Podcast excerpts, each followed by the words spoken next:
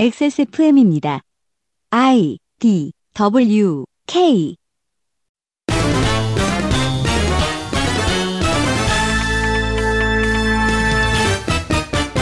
사법 PK 판사가 어제 야근을 너무 길게 하는 바람에 정신줄을 놓았을 때 내 재판 시간이 돌아왔다면 어떨까요? 치매를 앓고 있는 판사가 내 사건에 배정되었다면 어떨까요? 좋지는 않겠네요. 시민들이 사법개혁을 부르짖는 이유는 공정한 심판을 받을 권리가 침해당하는 것이 싫어서입니다. 자신들의 이익을 위해 재판을 거래했던 상층부의 판사 일부만 벌한다면 그때부터 우리는 완전히 안심하고 공정한 심판을 받을 수 있게 될까요? 박판규 변호사와 함께 일선 판사의 하루를 따라다녀보고 고쳐주어야 할 것들은 없는지 고민해봅니다. 2019년 6월의 사법 PK입니다.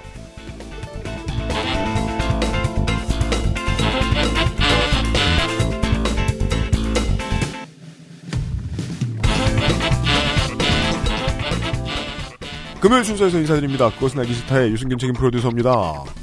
윤세민 에디터가 앉아있고요. 네, 안녕하십니까. 윤세민입니다. 잠시 후에 사법 PK 시간으로 인사를 드리도록 하겠습니다. 네, 아, 그 음악 오랜만에 듣겠네요. 좋습니다. 어, 방송 칭찬보다 음악 칭찬이 더 많았다. 그건 제 생각이고요. 방송 좋다고 해주신 분들 많아서 네. 파일럿 뗐습니다. 그것은 알기 싫다는 이탈리아에서 온 케이크 라파스티체리아 대한민국 1호 반값 생리대 29데이즈 강력한 체내 흡수율 평산네이처 야왕데이 야왕나이트 한 번만 써본 사람은 없는 빅그린 프리미엄 헤어케어에서 도와주고 있습니다. XSFM입니다. 다른 슬림 제품에 비해서도 얇아요. 근데 흡수력은 되게 좋네요. 예민한 피부인데 트러블도 안 생기고 착용감도 참 좋아요. 저는 이제 이것만 쓰려고요. 합리적인 당신의 선택. 29 days. Maestro il pasticcere. La pasticceria. 출근 전에 빤도로 챙겨 먹고 나가니까 맛있고 속도 든든하니까 너무 좋던데. 그치? 천연 재료로 만들어진 빵이라 부대 끼는 것도 없고 참 좋더라고. 이렇게 식탁 위에 계속 놔둬도 되는 거야? 어, 그렇게 보관하는 거야. 이탈리아 전통 방식인 천연 발효로 만들어서 상온에둬야 더 맛있어. 방부제 들어간 거 아니야?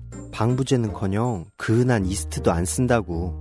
이탈리아에서도 파티에서나 올린다는 고급 음식을 매일 아침 먹을 수 있는 건 우리 동네에서 우리밖에 없을걸? 아무나 만들 수 있는 빵 같진 않아. 당신의 식탁은 매일같이 특별한 날. 이탈리아에서 온 케이크 라 파스티체리아.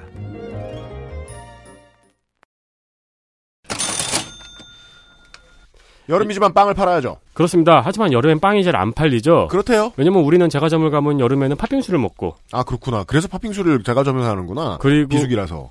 어, 네. 아, 그러네요. 음 네. 그리고 여름에는 사실 콜라 생각 때문에 햄버거를 선택하기도 하고. 그렇구나.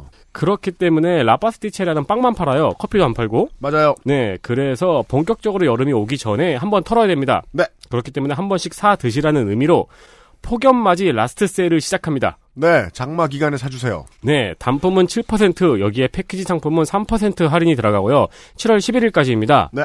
작년에도 재작년에도 여름 시즌엔 아예 판매를 하지 않았습니다. 네. 근데 이번에는 이게 이제 판매를 자꾸 안 하니까 유현상 PD님이 일 좀 해라. 역정을 내셨어요. 네. 네. 그 세상이 얼마나 어, 치열한 자본주의 사회인지 아느냐. 네. 여름에도 장사 좀 해라. 네. 라고 해서 판매를 한번 해보기로 했습니다. 치졸하고 더러운 장사치처럼 붙들고 끌고 왔습니다. 너무 더워서 빵 따위 목에 넘어가지 않는 그 시절이 오기 전에 조금이라도 저렴하게 한 번씩 사 드셔보길 권합니다. 네. 사실 여름에 먹어도 어차피 집에 에어컨이 있으니까 맛있는 건 마찬가지입니다. 고정팬들이 많은 라파스티체리아의 빵들인데 어, 이거 안 드셔본 안 드셔보신 분들 액세스몰 들어가서 후기 한번 확인해 보십시오. 그렇습니다. 네, 이 세일은 사실 우리가 폭염맞이 세일이라고 하지만 늘 사고 계신 분들이 가장 좋아하시겠죠. 당연합니다. 사주시고요.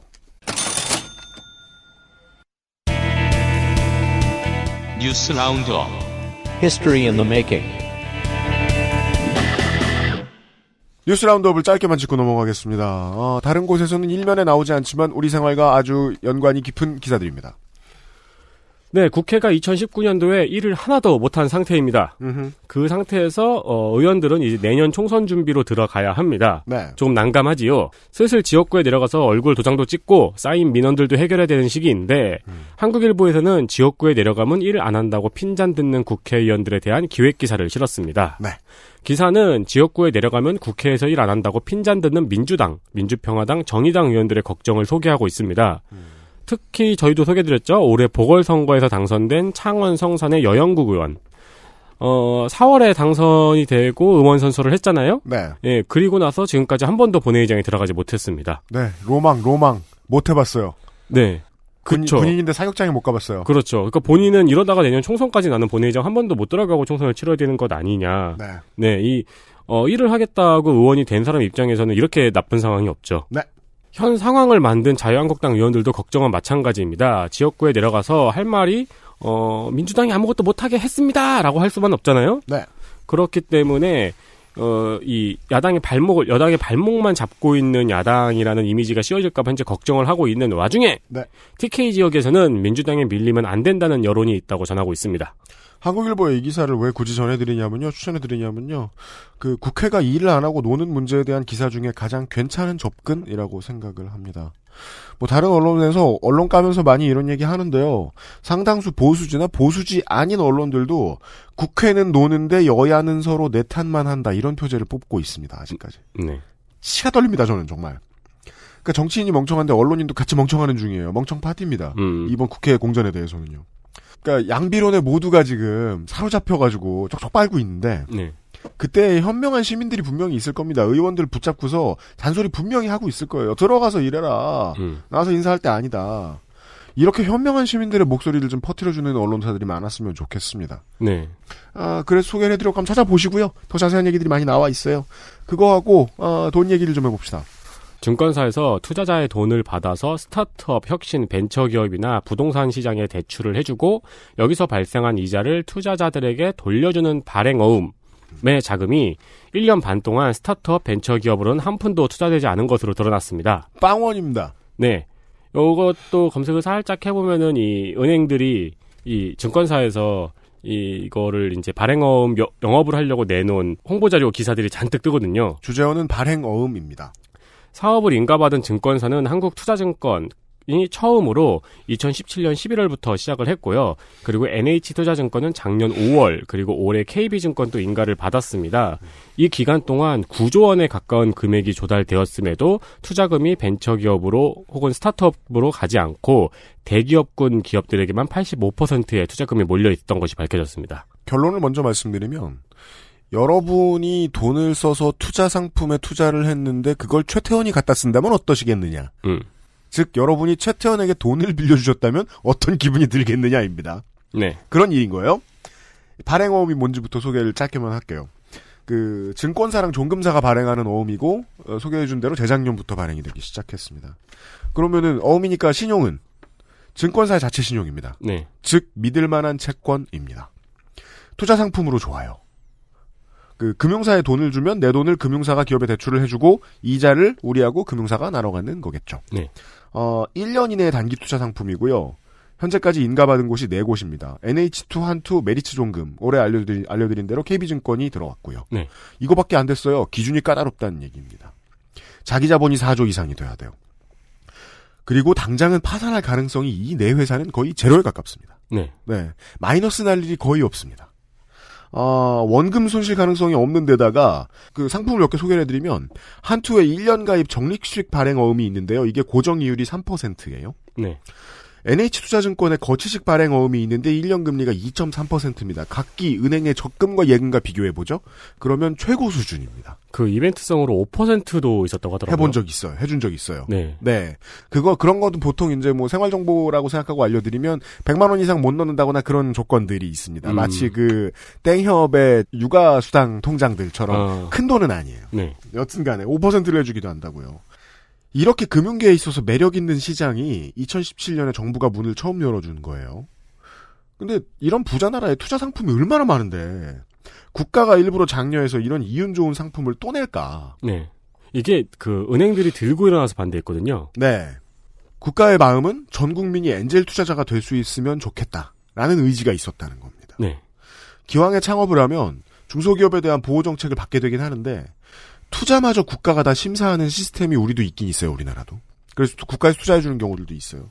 근데 이거 좋은 거 아닙니다. 당장 저만 봐도 스타트업인데 성격상 제가 긴 문서를 써서 들고 다니면서 나랏돈 찾으러 다니는 일 그거 나쁜 거 아닌데도 괜히 하기 싫습니다. 그러니까 크몽에서 찾아보셨어야죠. 예, 내 친구들하고 경쟁하고 싶지도 않고요.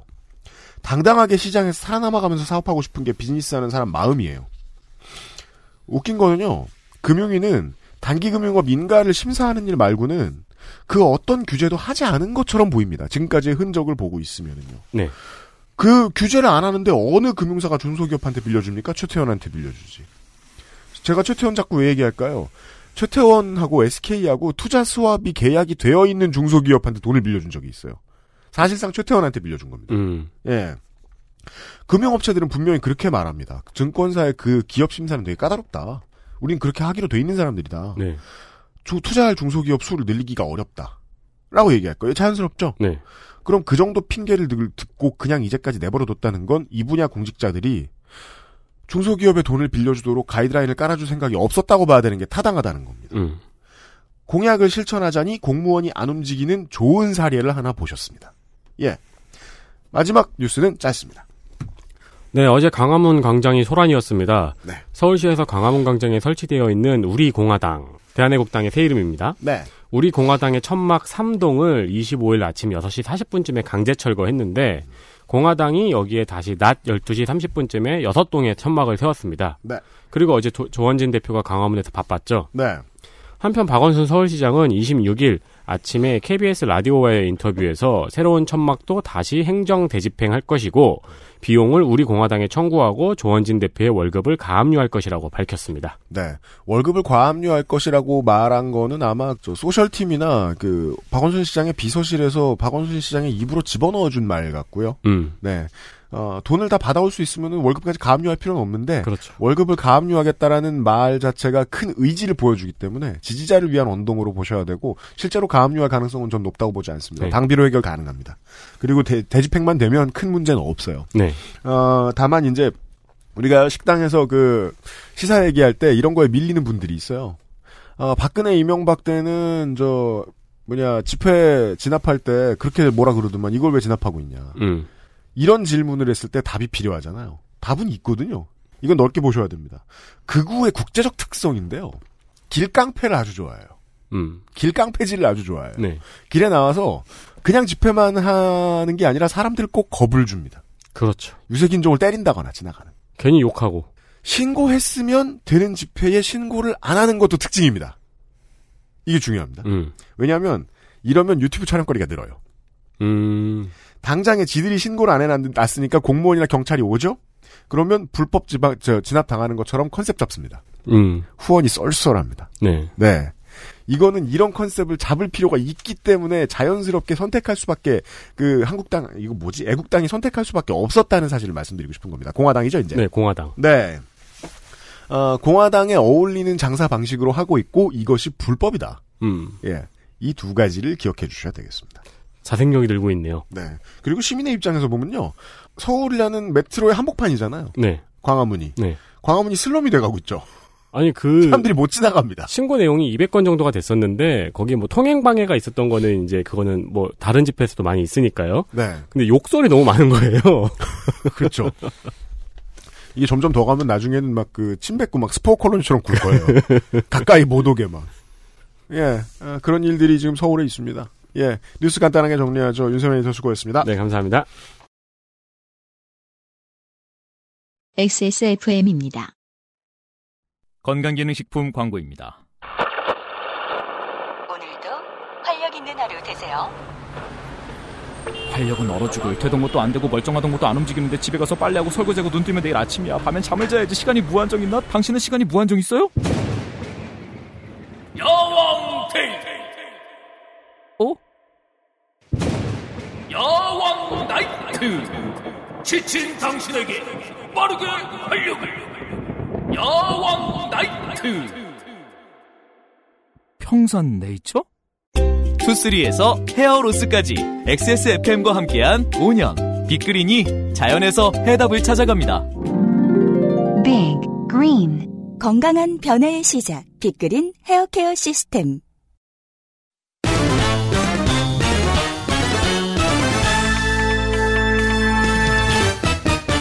사버 PK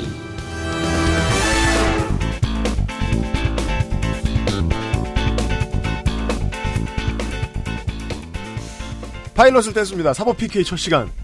박판규 변호사는 계속 저에게 PK가 뭐냐고 물어봐서 아, 본인이 MMORPG 한 판도 안 하고 공부만 한 사람이라는 걸 자랑했습니다. 박판규 변호사 어서 오십시오. 예, 안녕하세요. 박판규 변호사입니다. 네. 어, PK란 말이 킬러라는 말을 듣고 깜짝 놀래가지고 어, 킬. 그, 렇게좀 무시무시한 사람이 아닌데 그래서 저 혼자는 저는 개인적으로는 페널티킥으로 이해하고 있습니다. 뭐 그것도 괜찮네요. 네, 와. 의미가 안 통하는 건 아니네요. 그러면 뭐 저 오버워치 플레이어들 중계 볼 때 깜짝 놀라시겠어요. 땡킬 땡데스 이러잖아요. 네, 맞아요. 예. 그 사람들은 IS인가 이런 생각을 하실 수도 있어요. 그 오버데스란 말은 진짜 끔찍하게 들리시겠어요. 어, 그, 그 무슨 말인지 몰라요. 사법 PK 접두 번째 시간입니다. 아, 제가 이 프로젝트가 마음에 들어요. 네. 우리가요, 뭐, 싫거나, 당장 변화를 앞두고 있는 어떤 문제들, 변화를 시켜야 되는 어떤 문제들이 있으면은요, 최대한 옆에 가서 봐야 되거든요. 네. 그럼 옆에 가서 볼 때마다 제가 제일 답답한 게 그거예요. 그, 실무를 담당하고 있는 사람들은 하나같이 똑같은 노래를 불러요. 이게 이래서 안 되고, 저래서 안 되고, 저래서 안 되고, 저래서 안 되고, 우리는 할 수 있는 게 없다. 음. 네. 그래서 충고 같은 걸 해주려고 그러면 네가 몰라서 그런다. 음. 그래서 좀 자세히 들여다볼 필요가 있습니다. 오늘 좀 하- 제가 할 얘기는 네. 이제 판사들을 어떻게 생활하는지 이게 제가 이제 변호사 나와서 많이 들어본 질문 중에 하나가 이제 뭐 몇 가지 판사에 관한 이제 사람들이 생각들이 있어요. 근데 우리나라는 판사들을 직접 보는 사람과 보지 못한 사람들이 이제 대충 나뉜데 네. 보지 못한 사람들은 다 TV로만 보거든요. 음. 그렇죠. TV로만 보고 TV에서도 대부분이 이제 미국 판사를 봐요. 그죠. 예, 한국 판사가 나오는 경우는 잠깐 잠깐만 나오기 때문에 그리고 우리가 흔히 생각하는 이 판사의 고정관념은 호주 판사죠. 네, 네. 가발 쓰- 네, 네. 그렇죠. 예, 예. 미국도 가발 안 쓰죠. 안 써요 미국은 안 써요. 영, 영국은 가발 쓰나? 예, 영국 식민지 지배하에 있는 영연방 커먼웰스가, 국가들은 예, 다 예, 이제 습관이죠. 가발을 네. 쓰는데 아무튼 그렇게 되기 때문에 이제 판사에 대해서 잘 모르고 음. 뭐 대부분 또, 또 자- 제가 처음에 들었던 질문 중에 하나가 어, 판결은 누가 써줘 이런 거였어요. 음. 아, 누가 써주는 걸 읽는 거 아니냐. 그러니까 이제 누가 써주고 음. 이제 그 과장 부장 결제한 듯이 아. 결제만 하는 거 아니냐. 아, TV도, 그니까 마치 TV처럼 방송 작가 있는 거 아니냐. 네, 뭐 그런 것도 있고, 그다음에 일반 회사원들은 당연히 밑에 평사원 있으면 과장이 이제 이렇게 결제만 해서 수정만 하고 하는 한 그렇죠. 식이잖아요. 네, 네, 네. 판사는 꽤 높은 사람이라고 생각하기 때문에 음. 판사가 직접 판결을 쓸 거라고 생각 안 하는 거예요. 게다가 또 이 법정이라는 것은 인류가 그동안 쌓아온 문화소상 판사가 되게 높은 데 앉아 있잖아. 예, 높은 데 그렇죠, 있죠. 그렇죠. 우리 보면 높은 사람 같거든. 네. 예. 그래서 그런 옷을 입고 높은 데 앉아있는 사람은 판사하고 성가대밖에 없죠. 자기 일은 아무것도 안 할 것 같고. 예, 재판에 가보신 분들은 아마 이런 거 말까 법정에 가면 사건 안내가 이렇게 쭉 돼 있어요. 오늘 10시에 몇 건, 뭐 맞아요. 이렇게 쭉 써 있어요. 써 있고 거기 보면 이제 뭐 판사가 혼자 있는 데가 있고 세 명 있는 데가 있어요. 네.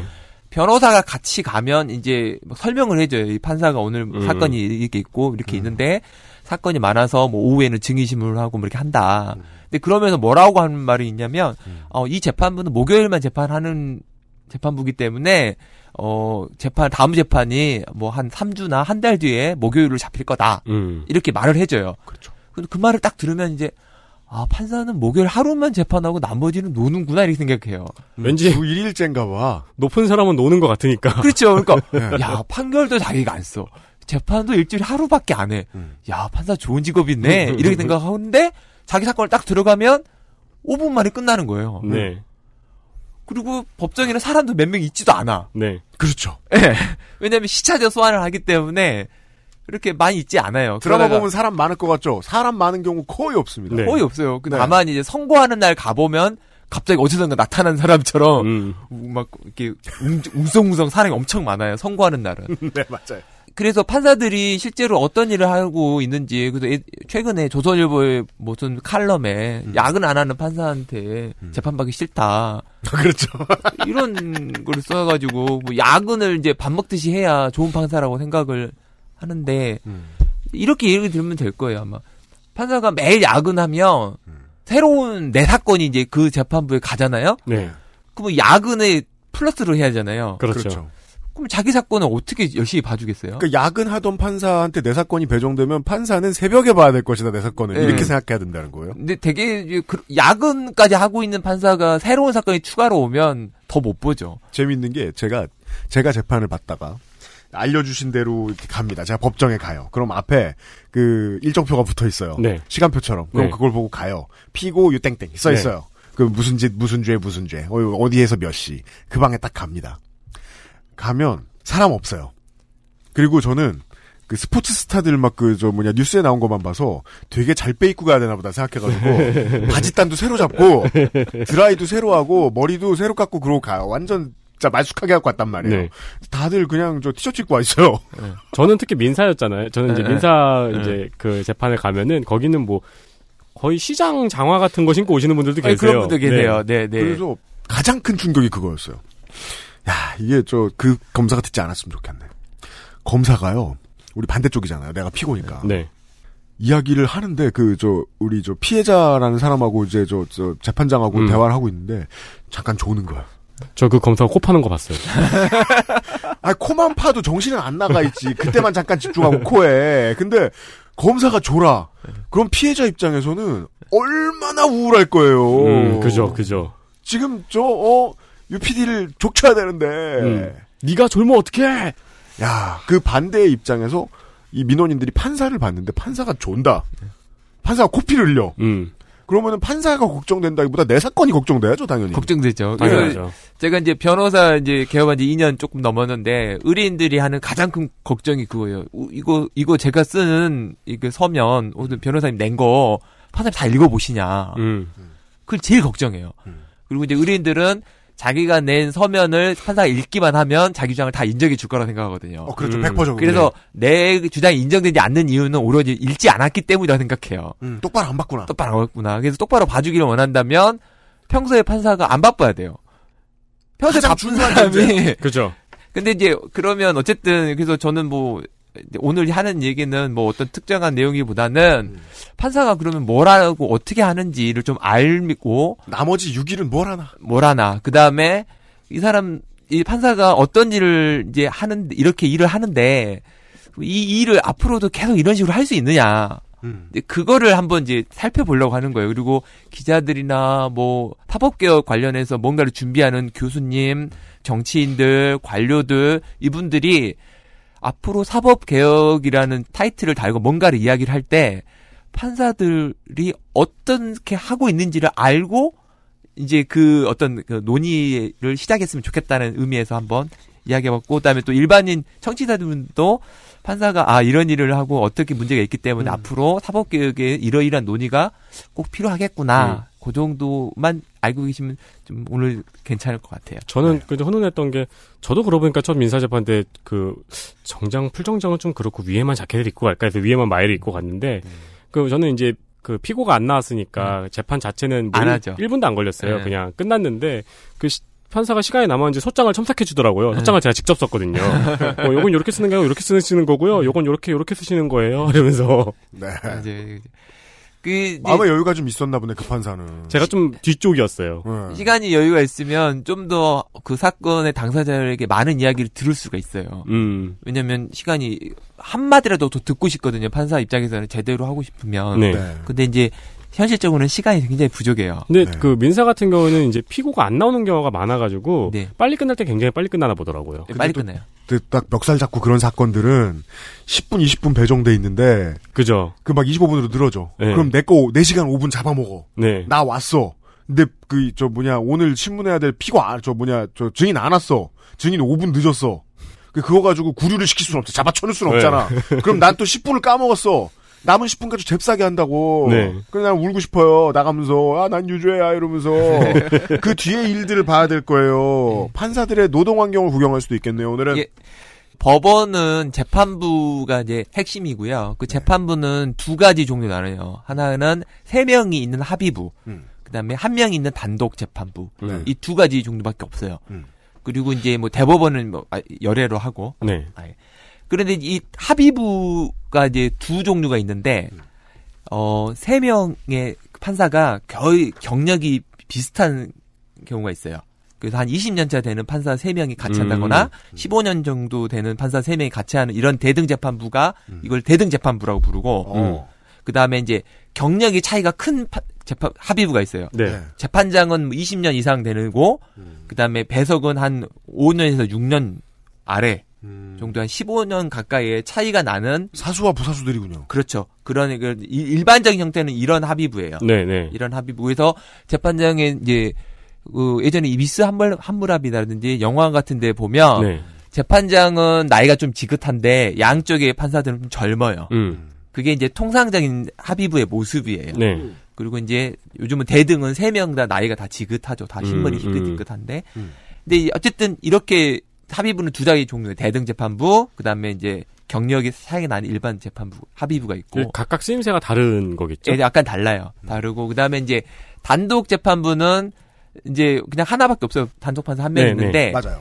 근데 그거 약간 세분하면 부장 판사 정도 되는 한 15년에서 17년 정도 된 판사가 합의부 부장을 안 하고 단독을 하는 경우가 있어요. 음. 그 부장 부장 단독이라고 불러요. 단독이라고 부르고 그다음에 이제 그냥 연차가 한 7에서 8년, 10년 정도 되는 판사가 하는 게 이제 그냥 단독 재판부. 음. 근데 그냥 간단하게 말하면 단독 재판부, 합의 재판부만 있다고 보시면 되는데 네. 이제 이 판사의 형화를 이제 보시려면 합의부 배석 판사 아까 말한 경력이 차이가 나는 음. 그 배석 판사부터 보- 보시면 이제 이해가 될 거예요. 네. 아, 짬이 좀 덜 차고 네. 둘째 줄에 앉아 있는 판사 두 사람. 네, 네, 네, 두 사람. 그 약간 젊고 가끔 졸기도 하는. 그렇죠. 예. 아, 네. 그 사람들의 일주일을 구경해 보겠다. 네, 네. 그 일주일을 한번 보시면 돼요. 네. 이제 얘를 이제 보통은 이런 합의부 재판의 경우에는 선고일이 이제 그 어떻게 보면 결과물을 내놓는 날이에요. 그렇죠. 네. 예, 그, 그 재판부가 어떤 결과를 내는 게 선고일인데. 이 과목 종강하는 날. 그렇죠, 종강이. 이 사건이 이제 끝나는 날이에요. 뭐, 1년이 걸린 경우도 있고, 3년이 걸린 게- 걸린 경우도 있고, 그렇죠. 6개월 만에 끝나는 경우도 있고, 어쨌든 종결하는 날이 이제 선고하는 날인데, 어, 통상 합의부는 선고일이 일주일에 하루 정도로 정해져 있어요. 예를 음. 뭐 우리 합의부는 목요일만 선고한다. 음, 음, 어떤 네. 합의부는 월요일 선고한다. 화요일 뭐 이렇게 요일마다 되는데 어쨌든 일주일마다 하루 정도를 잡아서 음. 그 주에 선고할 거를 그날 다 해요.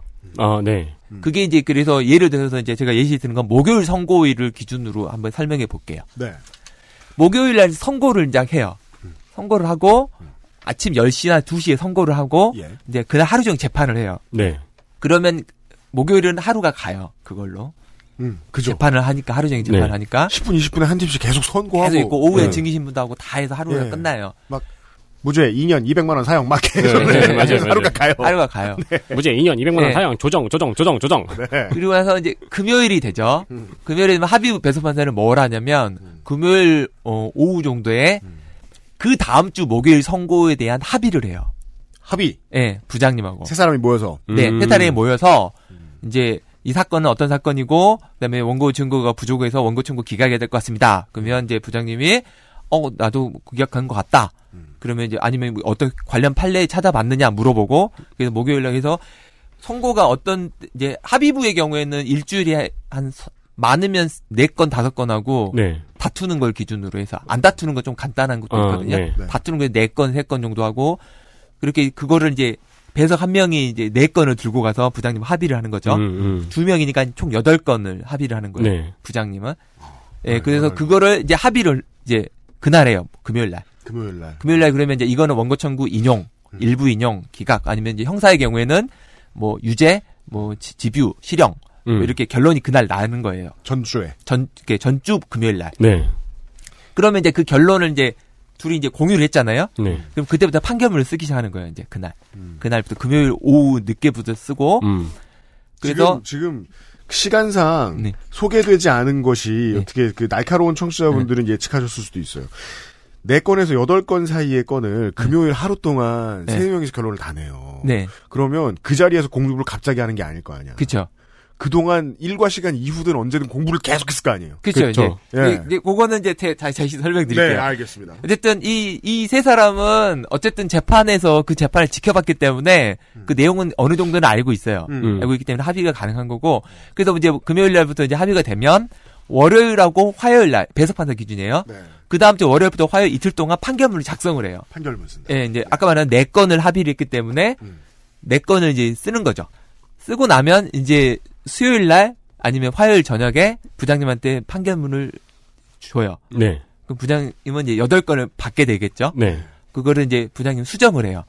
음, 그렇죠. 수정하고 그다음에 뭐 혹시 쓰다가 어뭐 애초에 생각과 다를 수도 있어요. 네, 음. 써, 써보니까 논리가 안 맞는다든지 네, 그렇죠. 뭐 이런 게 있으면 이제 다시 불러서 하기도 하고 그러면 이제 수요일 날 그거를 부장님 하고 있기 때문에 배석은 뭘 하느냐 금요일 선고할 거를 또 금요일 날 합의할 걸 미리 준비해요 수요일 날 아. 어. 그 다음 주, 그러니까 이번 주 지- 말, 말에 합의 새로 시작할 그렇죠. 것들을 예, 예. 또 준비한다. 예, 준비해야 돼요. 준비를 해서 이제 금 수요일 날 합의 준비를 또 하는 거예요. 네. 그래서, 그래서 준비해가지고 이제 그, 그 다음 주 목요일 선고할 거를 그, 그주 금요일 날 합의를 해야 되니까 음. 수요일 날 이제 그 사건을 보면서 이 사건 결론은 어, 이렇게 해가지고 이렇게 이렇게 하면서 부장님을 설득할 수 있겠다.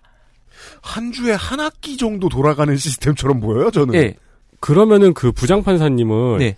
월요일, 화요일, 수요일은 뭐예요? 이- 이거 이따 설명해 드릴게요. 아, 네. 네, 월요일 날. 그러니까 이제 이렇게 해서 그 배석이 하면 그러면 이제 일주일이 순삭이 딱 끝나죠. 네.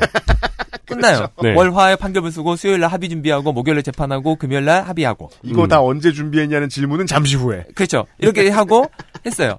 그러면 이제 부장님을 뭐라 하느냐? 네. 부장님 뭐라 하느냐? 자, 금요일 날 합의를 해야 되죠. 음. 합의를 해야 되는데 부장님은 사건을 진행하기 때문에 사건을 진행하면서 자기 나름대로 결론을 가지고 있어요. 네. 그것이 배석하고 같으면 이제 그걸로 음, 가는 거고 의견이 다르면 같으면. 이제 다시 한번 살펴보고 네. 아까 말한 수요일 날은 파- 이제 부장님은 판결을 수정한다고 그랬잖아요. 네. 그리고 그 수요일 날 뭘 하냐면 목요일 재판 준비를 해요. 아. 목요일 날 진행한 사건의 서면들을 읽고 그렇죠. 그다음에 이제 뭐 피- 피고한테 뭐 성명을 구할 거 음. 그다음에 뭐 뭐 어떤 뭐 증거 방법에 대해서 뭐 의견을 제시한다든지 이런 것들을 다 준비해요. 수요일 하루 종일. 네. 음.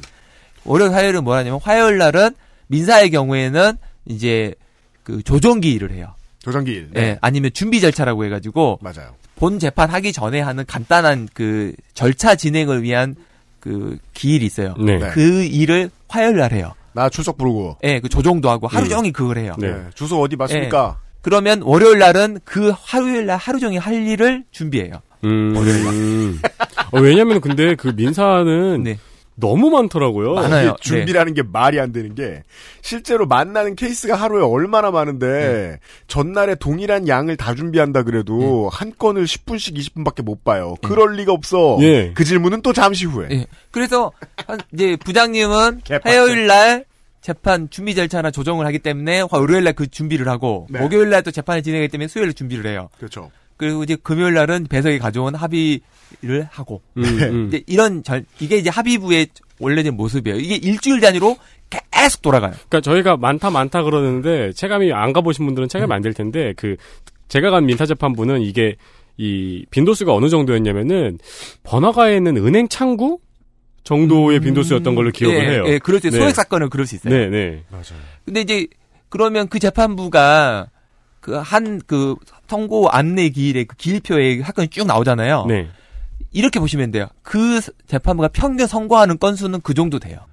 그러니까 매주 아. 진행하는 사건 정도를 매주 선고하신다고 생각하시면 돼요. 내 사건이 2시 10분이면 앞뒤에 10시부터 4시까지 계속 뭐가 있잖아.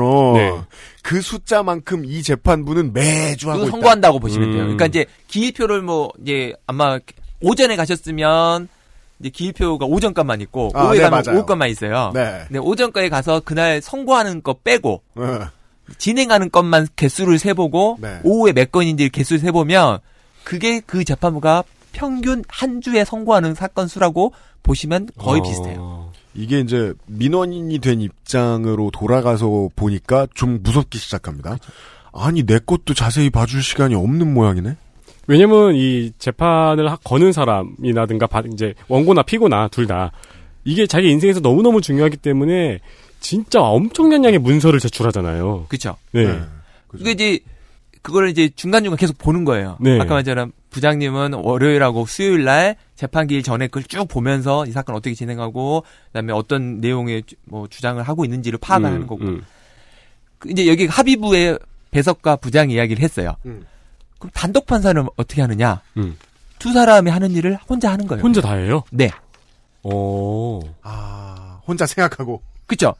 혼자 재판, 그니까, 아까 말해, 분업이 돼 있었잖아요, 방금. 네, 네, 네. 배석 음. 판사는 월요일, 화요일에 판결문을 쓰고, 수요일 날은 합의 준비를 하고, 금요일 날 합의를 하고, 이렇게 한다고 하고, 부장은 재판 주기하고, 근데 이거를 단독 판사는 혼자 하는 거예요. 음.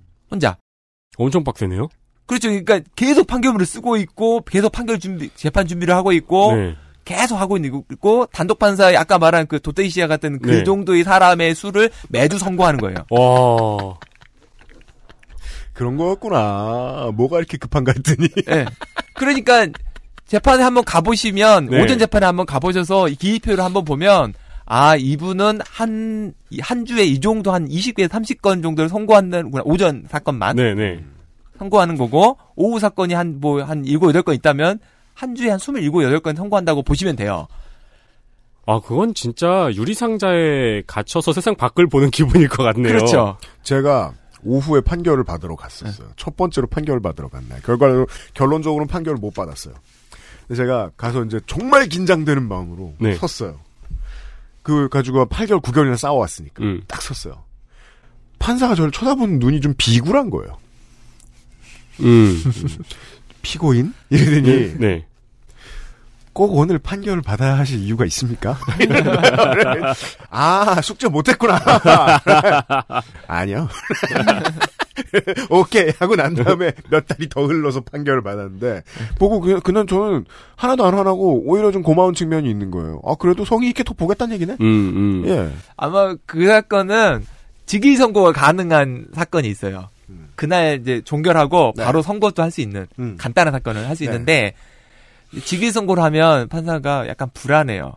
내가 실수했을까? 혹시 놓친 게 있을까봐. 어. 아, 아. 그래서 이제 물어보는 거예요. 혹시 다음에 나오, 그러니까 왜냐면 하루 벌어 하루 보시는 분들은 하루 나오기 되게 어려워요. 그렇죠. 네네. 그래서 아, 이제 그래서 예, 물어보시는구나. 네. 그래서 물어보는 거예요. 다음에 나올 수 있는 사람 상황인지 그러면 다음에 나올 수 있다 고 그러면 알았다고 해서 한 1, 2주, 한 3, 4주 뒤에 성 잡아서 하는 음, 거죠. 음. 근데 이제 이게 지금 일주일이 굉장히 타이트해요. 지금 말씀드렸지만 네, 네. 단독 판사는 그 이게 거의 뭐 그러니까 사무실에 갇혀 세상 만사를 다 보고 있는 거잖아요. 그렇죠. 계속 울고 있고. 이제 이렇게 보시면 돼요. 예를 들어 아까 오전 재판에 27건, 오후 하루에 한 주에 이 27건씩 선고한다. 그러면 생각해 보세요. 재판 하루 종일 하잖아요. 네. 이틀 빠지죠. 그다음에 재판 준비해야 될 거 아니에요. 빠지죠. 그럼 판결문을 작성할 시간이 얼마 정도 있을 것 같아요? 주간으로. 판결문은 그러니까 주간으로 8시간 근무라고 치면 음. 이틀은 빠지잖아요. 네. 그다음에 재판 준비해야 되니까 진행 사건 봐야 되니까 판결문을 못, 그때 못 쓰잖아요. 네, 네. 그러면 주간으로만 따지면 한 사- 3시간, 3시간, 8시간에서 총 한 뭐 한 14시간 정도 확보되겠죠? 음. 그러면 27건을 14시간에 한다고 치면 1시간에 몇 분 정도 볼 수 있겠어요? 사실 결론을 생각하는 데만도 14시간은 부족해요. 예, 학건. 게다가 또 네. 이건 글 써야 되는 거고 법문이고 이게 고등 래퍼가 아니잖아요. 프리스타일로 쓸 수 없다고. 그렇죠. 그 몇 장을 쓰는데 시간이 꽤 걸릴 겁니다. 꽤 걸리죠. 그래서 네. 결국은 이런 시스템에서 조금이라도 많은 기록을 보고 고민을 하려면 야근을 안 할 수가 없게 돼요. 그리고 이제 주말에 나와서 하게 되죠. 아까 제가 일과표에 토요일, 일요일은 안 넣었잖아요. 네. 결국 좀이라도 더 보려면 주말에 해야 돼요. 그러니까 말씀 들어보면 자연스럽게 토요일, 일요일 날 일을 할 수밖에 없는, 없는 스케줄, 구조죠. 스케줄이네요. 네, 네, 네. 이게 이제 그 논문 같은 거 준비하는 공부 노동의 되게 이상한 딜레마 중에 하나죠. 그 노동권을 보장하기 위해서 시간을 법으로 따질 수가 없어요. 네. 왜냐하면 공부를 더 해야 되는 문제는. 네. 공부를 더 해야 되죠. 근데 이거는 뭐 자꾸 제가 계속 민원인의 입장으로 말씀을 드리는데 민원인의 입장에서 그 한 사람의 인생의 한 챕터가 걸린 어떤 중요한 문제가 일주일이라고 볼 수 있는 판사의 한 학기 중에 한 과목인 거예요. 그렇죠. 네. 근데 한 과목을 14시간 중에 27과목을 봐야 되는 거잖아. 예. 그러니까 이제 야근을 할 수밖에 없어요. 뭐 하루에 뭐 서너 시간씩 야근하고 주말에 일을 해서 그거를 충분히 확보를 하는 거예요. 최소한 음, 음. 한두 시간씩이라도는 확보를 해서야 그 어떤 판결을 쓸 수가 있으니까. 그 제가 장, 장르도 너무 다르잖아요. 장르도 어디는 다르죠. 어딘 도배, 어디는 뭐 비단 갚은 거, 어디는 폭행 막 이러면서. 네. 그래서 이제 그런 소액 사건은 판결을 안 쓸 수 있게 해줘요. 아 이유가 그- 없어요. 네, 그냥 말로. 예, 이유 없이 판결할 수 아, 있게 법으로 이제 소액 사건. 사건 많으니까. 음. 그 제가 예전에 이제 그 법원에 있을 때 이제 해외 연수로 미국을 한번 간 적이 있는데 네. 그때 애틀란타 주에 무슨 털사라는 조그만 네. 소도시 우리나라로 치면 한 청주 정도 되는 소도시에 네, 네. 간 적이 있는데 거기는 일주일을 어떻게 판사가 일을 하냐면 월요일 날 오전에 배심원단 8명을 선정을 하는 일을 해요. 음. 월요일 아침에. 네. 그러면 월요일 아침에 가면 각 재판부만 만큼 그 배심원들이 후보자들이 쫙 있어요. 한 100 몇 명이 와 있어요. 어. 그래서 각 재판부별로 그 자기 배심원을 골라요. 네. 여덟에서 아홉 명 정도, 이게 여덟 명 정도를 골라서 이 사람이 일주일 동안 그 재판부에 재판을 해요. 그래서 화, 수, 목, 금에 많으면 오전 오후 각각 해서 8건을 하거나 음. 복잡한 사건이면 화, 수, 목 한 건, 금 한 건에서 두 건을 하거나 음. 이런 식으로 해요. 되게 적네요. 되게 적죠. 동네가 작아서 그런가? 그러니까 이제 거기는 기본적으로 재판을 굉장히 길게 해요. 오래 하고 음. 어쨌든 한 주에 처리하는 사건이 많아야 8건이에요. 게다가 최종 심리를 위해서 머리를 굴려주는 사람이 판사뿐만이 아니라 배심원들이 있습니다. 배심원이죠. 네, 네. 예. 근데 이제 어쨌든 그런 걸 보면서 참 부럽다는 생각이 들었어요. 아까 한 사건에 저 정도 할 수 있다라는 음. 게. 근데 우리는 거의 불가능하죠. 그렇게 하기는 어려운데. 그런 이제 이 판사들은 이제 이렇게 해서 일주일 단위로 계속 돌아가고 거의 일주일 단위로 똑같은 생활이 반복돼요. 그렇겠네요. 계속 뭐 중간에 휴장기가 잠깐 있거나 뭐 연휴가 있거나 이러면 잠깐 뛰긴 하는데 네. 대부분은 똑같아요. 예. 뺑뺑이 돌린다는 지점에 있어서는 뭐 모든 다른 직업하고 똑같네요. 예, 근데 일주일 단위라서 너무 짧아요. 이제 이렇게 일주일씩 돌아가는 이 판사들의 생활에서 음. 이제 뭐가 달라지냐면 판사들이 이제 지방하고 서울을 왔다 갔다 해요. 근무지를 네, 변경하죠. 근무지를 이동을 해요. 보통은 이제 뭐 복잡하게 설명하기는 어려 이렇게 헷갈리니까 간단히 설명하면 판사는 어 처음 임관하고 처음 판사가 되면 4년간 한 곳에 있어요. 네. 그 다음에 4년 후에 이동을 해서 다시 그곳에 4년을 있어요. 음. 근데 이게 이제 수도권과 지방으로 두 카테고리를 나눠서 네. 지방에 4년을 있으면 수도권에 4년을 있고 음. 수도권에 4년을 있었으면 지방에 4년을 있게 돼요. 네. 그러면 이제 총 8년 차가 8년 되잖아요. 썼어요? 네. 예, 근데 9년 차가 되면 서울 중앙으로 싹 모여요. 오. 9년 차에. 예, 9년 차에 9년 차에 모이거나 아니면 중앙에 자리가 없으면 이제 수도권 같은 네. 데 하여튼 흩어져 있어요. 네. 그러다가 한 15년 차, 한 6년 정도 이제 수도권 안에서 돌다가 네. 15년 차가 되면 부장이 돼요. 근데 부장이 되면 또 지방으로 쫙 내려가요. 오. 예, 한 3년 정도, 4년 정도 내려갔다가 다시 서울로 올라와요. 음, 네. 그러면 15년 차에 부장이 됐기 때문에 지방 3년하고 서울에 3년이 있으면 20년 차가 돼요. 네. 그러네요. 딱 20년이 됩니다. 예. 20년이 딱 되면 이제 이뭐 말도 많은 고등 부장으로 승진을 했었죠. 음.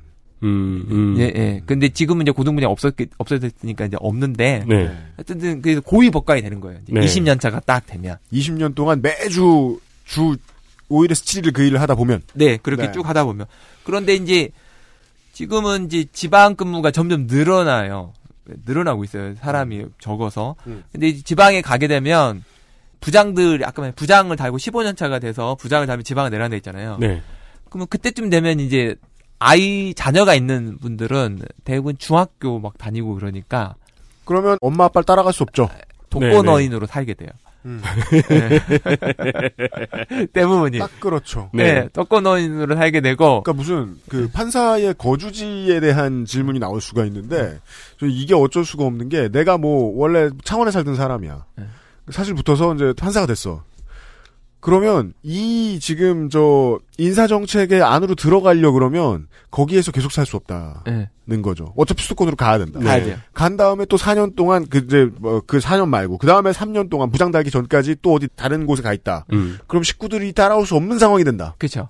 음. 그래서 이제 혼자 내려가죠. 혼자 내려가거나 하여튼 애들을 데려갈 수가 없게 돼요. 중학교 정도 되면 학군도 중요하고. 예, 뭐, 학군도 예. 뭐 했는데 뭐 다시 집 가까이 있는 학교로 갈 수 그리고 있다는 보장이 없기 갔다가 때문에 좀 이따 또 올라올 것 같은데. 또 올라야 되니까. 네. 그럼 우리가 집업에서 만나는 뭐 40대 중후반, 50대 네. 초 이런 판사들은 거의 무조건 이제 독거노인이다 이렇게 보면 네, 독거노인이라고 되겠네요. 보이면 돼요.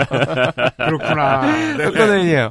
근데 이제 지방 근무는 상대적으로 사건이 좀 적어요. 네. 그런데 문제는 주말에 이제 주말 부부를 하기 때문에 올라와야 돼요. 음. 아까 제가 말씀드렸잖아요. 이 주- 시간이 부족하기 때문에 일해야 주말을 되는데. 일 안 할 수밖에 없는데 이 주말 일할 수가 없잖아요. 네. 그러니까 주중에 야근을 필수로 할 수밖에 없어요. 아, 주말에 가족을 보기 위해서. 예, 주말에 가야 되니까. 어. 음. 혼자 사는 노동자의 일반적인 단점을 가지고 있네요. 예, 네. 그래서 이제 예. 뭐 결국 뭐 조금 이제 뭐 편의를 봐주면 일주일에 이제 격주로만 오라고 하든지 어, 네. 그래 좀 쉬어야 되니까 그러니까 누군가는 그 독거노인 생활이 좋아서 판사가 된 거야라고 할 수도 있겠죠. 뭐 그럴 수도 있겠지만 어쨌든 힘들어요. 그래서 그렇게 지방으로 계속 왔다 갔다 해야 되고 혼자 사- 있어야 되고 그다음에 이제 그럼에도 불구하고 일은 이제 꽤 많은 거죠. 그다음에 판사 일이 어떤 게 있냐면 예를 들어서 이제 이렇게 양 원고와 피고의 주장을 잘 읽어서 판단을 하면 한 두시간이면 판결을 선고할 수 있는 사건이 있다고 쳐요. 네. 그러면 좀 더 욕심을 내면 관련 판례도 한번 쭉 찾아보고 싶어요. 네. 그렇죠. 그럼 판결 하나 더, 더 찾고 뭐 찾다 보면 그 한 시간 두 시간 더 가요. 그 다음에 판결을 찾아봤는데 약간 애매하다. 그러면 실은 논문도 한번 찾아보고 싶거든요. 그렇죠. 어떤 논문이 있는지. 아, 이건 진짜 우리가 과제하는 거랑 똑같네요. 네. 근데 이제 논문을 찾아보면 또 한, 찾는데 한, 한 시간, 읽어보는데 뭐 한 두, 두 시간 걸려요. 네. 그러다 안 되면 연구회도 나가고 이러는 거 아니에요. 어떤 사건을 더 면밀히 보고 싶다면 시간은 무한정 필요해요. 그렇죠. 네. 음. 그렇죠. 거의 무한정이에요. 네. 그래 결국은 어느 틈에서는 타협을 봐야 돼요. 네, 네. 예, 더 이상 들어갈 수가 없게 돼요. 그런데 사건이 많다 보면 그 타협 지점이 점점 낮아져요. 아, 좋네요. 네, 네, 그러네. 아주 아, 나쁘네요. 네, 네. 네. 점점 낮아져서 사건 수가 많아지면 그러니까 야근으로 감당을 하는 이유는 어떻게든 그 지점을 높여보려고, 높여보려고 하는 거예요. 그렇죠. 조금이라도 더 공부하고 판결 내리려. 네. 더 공부해서 뭔가를 하고 그다음에 조금이라도 서면을 더 많이 봐서 그 어느 정도 타협점을 찾는데 계속 야근이 쌓여 있게 되면 그게 점점 체력적 한계 때문에 점점 낮아져요. 원래 그러니까 지난주에는 한시간씩 봤는데 네. 일이 많아지고 시간이 없어지니까 이번 주는 한 사건당 30분밖에 못 보게 되는 그렇게 거죠. 될 수요. 그리고 네. 결국 이제 야근으로 하게 되는데 야근을 하면서 하다가 뭔가가 더 들어오면 이제 감당하기 어려워요. 아, 그렇죠. 왜냐면 하전 사건에 부여했던 시간들이 있으니까. 네. 예전에 작년에 이제 그 고등 서울 고등법원 여자 판사님 한 분이 돌아가셨는데 네. 그분도 이제 과로사거든요, 사실상. 음. 과로사인데 이승윤. 1976년에서 2018년. 연수원 32기. 본인과 아버지, 두 남동생, 남편, 큰 남동생의 아내까지 모두 사법고시를 합격한 법조인 가족이 장려. 2018년 11월 8일부터 11일까지 시부상을 치른 뒤 밀린 업무 처리를 위해 법원 청사에서 야근을 하고 집에 돌아온 새벽 자택에서 사망합니다. 사건이 있기 한 달 전 육아와 법원 일을 병행하는 판사들의 카페 게시판에 예전엔 밤새는 것도 괜찮았는데 이제 새벽 3시가 넘어가면 몸이 힘들다. 이러다가 내가 쓰러지면 누가 날 발견할까라는 생각이 든다는 글이 알려지기도 했습니다. 그분은 그렇게 버틴 거예요. 가- 육아와 일을 해서 정말 한치의 오차도 없는 타이트한 생활을 계속 하셨던 거죠. 아, 흔히 생각하는 엄마들의 가사노동을 다 하시고. 다 하고 그 다음에 이제 그 일도 다 하고 음. 하는 와중에 주말에 조금 쉬었겠죠. 네. 근데 그분이 또 이제 과로사학인 이유가 그 주말이면 하필에 이제 시부모 상이 있어가지고 아. 딱 그 뭐 금요일이가 돌아가셔가지고 이제 발인이 월요일이 되는 네, 네. 이 상황에서 그 주말을 통으로 이제 그걸 하고 나서 그 다음 주 선고를 하려고 주말에 나왔다가 이제 과로사. 음. 야, 이거 요양보호사 때 들었던 얘기랑 똑같네요. 그러니까 너무 타이트하기 때문에 조금이라도 외부 변수가 하나 생기면 감당할 수 없게 돼요. 이 작업 과정은 저희 선거 데이터 센터를 하는 과정하고도 비슷하네요. 그렇죠. 한 사람한테 너무 신경을 쓰면 다른 후보를 못 보기 때문에 중간에 이제 아 여기서 끊어야 돼 이러고 끊잖아요. 우리 선거 방송할 때 부모님 돌아가시면 안 돼. 네 맞아요. 그래서 이게 너무 타이트한데 물론 아까 말처럼 그 지점을 나- 그 수준을 낮춰놓으면 음. 그렇게 또 오래 안 걸릴 수도 있어요. 근데 그게 시민들의 입장에선 아무렇게나 판단하는 판결 내리는 것처럼 보여요. 그렇죠. 예, 그래서 이제 뭐 그게 사람마다 다 다르다는 거죠. 그러니까 어떤 분은 일을 그렇게 야근 안 하고도 할 수 있는 분도 있고, 음. 어떤 분은 야근을 막 해도 다 수용이 안 되는 분도 있고. 그렇죠. 게다 달라요. 그러니까 똑같지 않다는 걸 이제 말씀드리는 그러니까 거예요. 이 사건처럼 개수로 정리가 될 때는 이러한 사람들은 반사적으로 머릿속에 자기가 앞으로 일할 시간에 그걸 네. 나누잖아요. 네, 그래가지고 이 개수 하나당 몇 분으로 생각을 한 다음에 네. 일을 시작하잖아요. 그렇죠. 네. 근데 그게 매일매일 달라질 수도 있겠네요. 매일매일 달라지고 그래서 이제 어쨌든 이 부분은 이제 그 제가 이제 간단히 설명을 드렸는데 이거는 사람마다 다르다 다르고 음. 그 대신에 어쨌든 사람이 이제 그 능력도에 따라 다르고 음. 어떤 사람도 야근 없이도 충분히 이걸 다 할 수도 있어요. 네. 할 수도 있고 근데 어떻게 됐든 그 수준이나 능력 차에 따라서 다 뭐 어떤 사람들은 뭐 야근을 엄청나게 해도 다 안 되는 사람 뭐 이렇게 나눠진다는 거죠. 아, 그럼 하시고 싶은 말씀은 이거군요. 이게 능력에 따라 다르고 성의에 따라 다를 수 있어. 네. 그런 시스템은 최대를 보장해줘야지. 네. 미니멈을 보장해주면 어떡해. 근데 이제 그 법원 시스템은 가장 일을 빨리 하는 사람을 기준으로 보통 음. 생각하더라고요. 이건 세상 모든 데하고 다 마찬가지군요. 이게 자세히 들여다보면 들여다볼수록 우리가 앵무새처럼 부르는 노래가 있잖아요. 사람 사는 곳이구나. 네, 네. 그런 말을 할 때는 지금 케이스는 이런 감정인 거예요. 이게 민원인들 듣는 입장에서는 여기만은 안 그렇길 바랬는데. 아, 그죠. 아, 우리 판결 내려주는 거 이 사람들 야근으로 한 거였어. 음. 안 그랬으면 좋겠는데. 음. 왜냐하면 낮에만 일하게 돼서 시간이 무한정으로 있는 사람이어야 더 길게 공부했을 테니까. 그렇죠. 상식적으로 알 수 네. 있죠. 전혀 그렇지 않다는 걸 알았어요. 사법 PK 두 번째 시간입니다. 광고 듣고 오죠. XSFM입니다.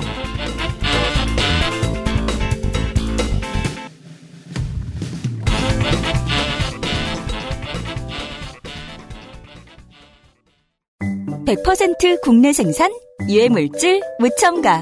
품질은 그대로, 가격은 절반. 까다롭게 챙겨 잘 만든 생리대. 세상의 반을 위한 반값 29 days. 당신의 식탁은 매일같이 특별한 날. 이탈리아에서 온 케이크 라 파스티체리아. Maestro pasticcere. La pasticceria. 건강기능식품 광고입니다. 야왕 테이트 에? 뭐요? 야왕 나이트 효소 반응 공정 ECS 공모 에? 그게 무슨 야왕 테이트 야왕 나이트 평산 네이처?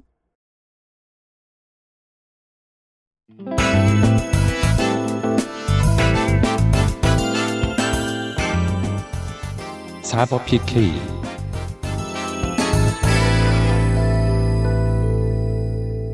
박판규 변호사와 함께하고 있습니다. 판사들의 일주일 5일이 어떻게 구성되는가. 구성이 잘 돼 있다. 차곡차곡. 일이 빽빽하다. 네. 즉, 일을 제대로 하고 싶으면 어, 주말 반납해라. 그렇죠. 네. 네. 그렇게 20년을 살아라. 근데 아, 그리고 변수가 없도록 할 것. 뭐 이좀 이런 이것도 이런 질문일 수 네. 있는데 인구는 폭발적으로 증가했잖아요. 그렇죠. 판사도 그 맞춰 증가했나요? 그렇진 않아요. 그럼 옛날보다 더 바빠진 거네요, 요즘 판사들은. 뭐 그- 국회의원하고 똑같은가 봐. 그러니까 이제 아까 말했죠 개인 편차가 있는데 네. 판사 수는 늘긴 늘었어요. 늘긴 늘었는데 이제 사건 수는 많이 그러니까 사건 수가 그러면 많이 늘었냐? 그렇진 않아요. 아 그래요? 네, 민사 사건은 제가 알기로는 줄고 있다고 어. 알고 있어요. 그런데 형사 사건은 인권 보장이나 절차 보장 때문에 한 사건에 들이는 시간이 엄청 길어졌어요. 맞아. 음. 그러니까 옛날에 한 건이 지금 한 건하고는 비교가 안 돼요. 아 진짜요? 네. 어, 업무가 가중됐군요. 네, 업무가 과중되고 예를 들어서 형사 사건의 경우에는 옛, 제 이제 옛날이라고 말하면 한 15년 전, 네. 15년 전을 기준으로 할 때 옛날에 그때는 증인신문을 거의 안 받아줬어요. 형사 사건에서. 이게 그거 아니, 그건 동헌이지 동헌. 네, 예, 예. 무엄하다. 무엄하다. 어, 내재를 내려가 알렸다. 이렇게 하고 있기 때문에 안 해줬어요. 네. 그러니까 뭐 정말 간단했어요. 그냥 그 15년 전에 형사 사건을 한번 들여다보면 어떻게 하냐면 피고인이 딱 나와요. 그러면 판 개- 판사는 검찰의 기록을 다 읽고 재판에 들어가요. 네. 그 판, 이제 딱그 물어봐요. 너 자백하느냐 아니면 아니 부인합니다. 그러면 아니 여기 여기 이렇게 이렇게 있는데 왜 부인하는 거예요? 포도 포도청 다 건네고 나서 그날 자백을 딱 받아내면 이제 종결이에요. 그거 강제 수사, 그거 강제 판결이잖아. 그래서 어 어떻게 간단히 설명드리냐면 15년 전에 제가 지금 정확하진 않은데 네. 서울중앙지법에 형사합의부가 다 섞인 거 여섯 개인 거 있었어요. 이건 어. 무슨 뜻입니까? 너무 적다. 지금 형- 서울중앙 형사합의부가 27개인가 될 거야 아마. 아. 네 배가 넘네요. 예. 아, 그때는 그냥 내재를 내가 알렸다. 다음. 네. 다음. 그렇기 이런 했기 식이었다. 때문에 문제가 없었어요. 그냥 다 다 처리할 수 있었어요 다. 우리가 일부 이 좀 약간 경제적으로는 좀 후진한 나라들에 놀러 가거나 거기 일을 하러 갔다가 잡혀가서 형사 판결 받을 때 부당하게 판결 받는 케이스들. 네. 그래서 영사가 도와줘야 되고 대사관이 도와줘야 되고 이런 케이스들 소개를 해드리잖아요. 네. 이런 이유군요. 음, 음. 근데 이제 그 지금 말씀하신 거 이제 우리나라는 굉장히 짧은 기간에 경제 성장이 이루어진 나라예요. 네. 탑업 시스템은 이제 일, 일본과 그 해방 이후에 어느 정도 정착이 돼서 그 시스템에서 이제 약간의 변화만 있었지 거의 비슷한 방식으로 왔어요. 네, 네. 근데 그 그 시스템 하에 하는 한마디로 말하면 소년 등과한 판사가 판사 열심히 해서 아. 나중에 대법관 되는 이런 아, 얘기예요. 아. 제가 오면서 찾아봤더니 이회창 전 이제 그 한나라당 그러니까, 총재. 예, 네. 그분이 대법관이 있었는데 그분이 22살에 사법시험 합격해서 대법관이 될 때가 어 47이었어요. 초페스트네요. 그러네요. 근데 첫 패스가 아니라 수, 25년을 근무를 한 거예요. 네. 판사로서. 시작이 너무 빨랐다. 네. 판사로서 25년을 근무하고 대법까지 된 거예요. 네. 그 정도 돼요, 원래. 음. 근데 이 22살에 합격을 했거든요. 네. 그러니까 서른, 47에 했는데, 제가 나이가 지금 47이거든요. 네. 그러니까, 그때, 그렇게 막, 경제 성장기에는 그 인재가 부족하기 때문에 막 승진을 막 시켜줬어요. 음. 생겼고 그 시스템이 현재 시스템이에요. 아, 네. 배석을 하고 단독을 하고 부장을 하고 고등부장이 돼서 대법관이 되는 이 시스템은 변하지 않았어요. 똑같아요. 음. 근데 이제 제가 그, 그 제가 캐나다에 이제 2008년도에 그 사법 연수원을 마치고 캐나다에 한번 이제 간 적이 있어요.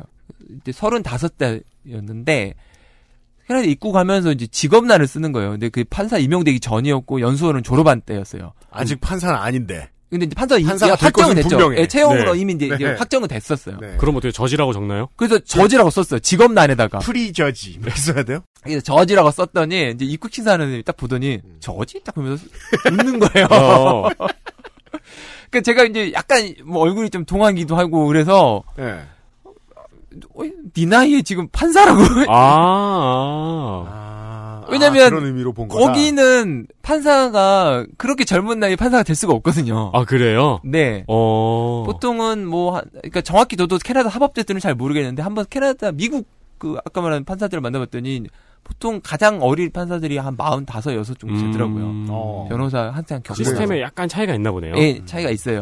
그런데 이제 그 이게 나, 이가 이제 우리나라는 한동안 이렇게 소년 등과 해서 어린 판사들이 판단을 하는 거에 대해서 굉장히 이제 불만이 좀 많았어요.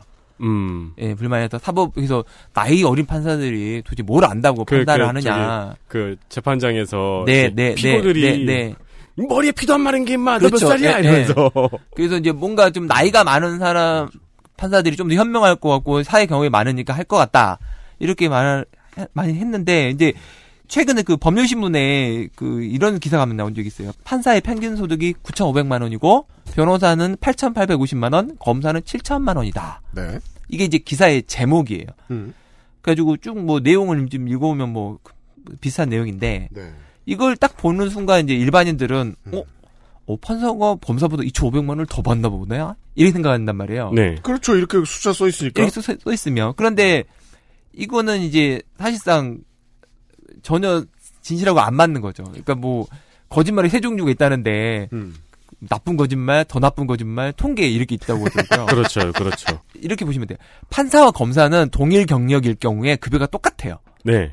애초에 그렇게 맞추 만들어 놨어요. 호봉 제도 자체를 음, 그렇게 네. 맞춰놔서 차이가 있을 수가 없어요. 음. 그러니까 시- 사법 시험을 합격하든 변호사 시험을 합격하든 10년 사법 시험 합격한 지 10년 된 판사, 그다음에 변호사 시험 합격한 지 10년 된 검사, 네. 급여 똑같아요. 그러니까 동기들이 모이면 다 똑같은 급여를 맡고 있는 판사와 그 사람. 검사는 네, 네. 똑같게 돼요. 그럼에도 불구하고 평균 수- 소득이 이렇게 차이 나는 이유는 뭐냐? 나이가 많다는 거예요. 음. 음. 판사들의 아. 평균 나이가 많아서 그 차이가 2,500만 원 정도 된다는 거예요. 평균 호봉이 많은 거군요. 그러니까. 그렇죠. 그러니까 직업을 더 오래 영위할 수 있는 직업을 싫어하도록 만드는 표제네요. 이 표제는. 그러니까 이제 이 기사의 그 세부 내용에 보면 또 특이한 게 있는데 뭐냐면 초임 순위를 보면 판사가 7천만 원, 검사는 4,500만 원이라고 돼 있어요. 음. 네. 이상하잖아요. 초임도 7천, 2,500만 원 차이고 음. 평균 소득도 2,500만 원 차이예요. 네.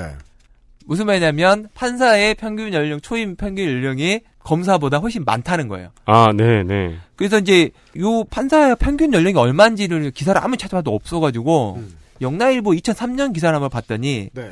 대구지법 지법의 판사가 그 당시 2003년에 네. 평균 나이가 39세였고 검사 35세였다고 하더라고요. 4년 차이가 나는. 4년 차이 나는데 음. 이 차이가 나는 그 당시에는 이제 차이가 나는 이유는 판사는 임용할 때 그 나이 제한이 없어요.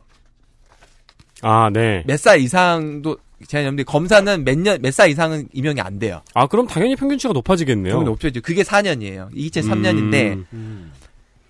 2011년에 그러니까 2013년 아까 말한 거 2011년에 법원 적용이 개정이 되면서 네.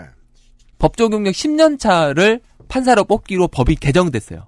2011년에. 네. 그러면서 경과 경과 규정을 둬 가지고 2014년부터 17년까지는 3년 차를 뽑을 수 있게 해줬고 아, 그죠. 10년 이상이라고 갑자기 예. 없던 조항을 확 집어넣어 버렸는데 그러면 10년 이상들을 갑자기 새로 집어넣어야 되나? 그렇죠. 좀 혼란스러울 수 있으니까 부칙을 뒀군요. 네, 그 13년부터 17년까지는 3년, 그다음에 18년부터 21년까지는 5년, 그다음에 22년부터 25년까지는 7년, 그다음에 2026년부터는 10년차 판사를 뽑기로 이제 법을 바꿔놨어요. 네. 10년차 어. 범초인을 그래서 판사로 뽑을 수 있도록. 예, 현재 2019년인 현재는 사- 이제 그 5년차. 예, 현재는 네. 현재는 5년차 이상의 판사 그 법조 법조- 경력을 가진 사람만 판사로 뽑게 돼 있어요. 그러면 2026년은 10년 이상이니까 그때는 약간 호주랑 비슷해질 수도 있겠네요. 그래도 볼 수 있죠. 네. 그러면 이제 아까 말한 2003년 영남일보 기사랑 이렇게 대입해 보면 지금은 검사와 판사의 연령 차이가 한 8년에서 9년 정도 난다고 네. 보시면 돼요. 앞으로는 더 나겠네요. 더 나요. 그러면 우리는 차후에 또 판사가 돈을 많이 번다고 하는 신문을 볼 수도 있겠네요. 근데 다른 데도 아니고 중앙지도 아니고 법률신문이 이래 버리면 어떡해?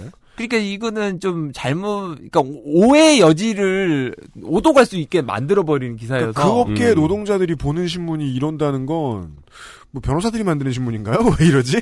그러니까 이제 이렇게 연령을 상향을 한 이유가 뭐냐면 아까 제가 말씀드린 것처럼 그뭐 타겟특위 의안에 보면 이유가 이렇게 나와요. 음. 법관의 임용 자격을 법 적용 10년 이상으로 강화하고 사회적 경험과 연륜을 가진 법관이 재판을 할 수 있도록 하되 이렇게 해서 아, 네. 그 그래서 이제 의도라는 거는 이해는 돼요. 그런데 이제 아까 제가 이제 판사의 일상생활을 말씀드렸잖아요. 네. 아! 무슨 말씀하실지 알겠어요. 지금 시스템에서는 그 나이에 감당할 직업이 아닌 거야. 그러니까 이제 10년 차에 판사가 되는 어. 2026년부터 음. 음. 법관의 초임의 연령이 10살이 확 확 올라가는 거죠. 네. 아까 2003년 영남일보 기사의 3 39세보다 평균 연령이 49세가 될 거예요. 네. 그럼 초임 연령은 한 40세?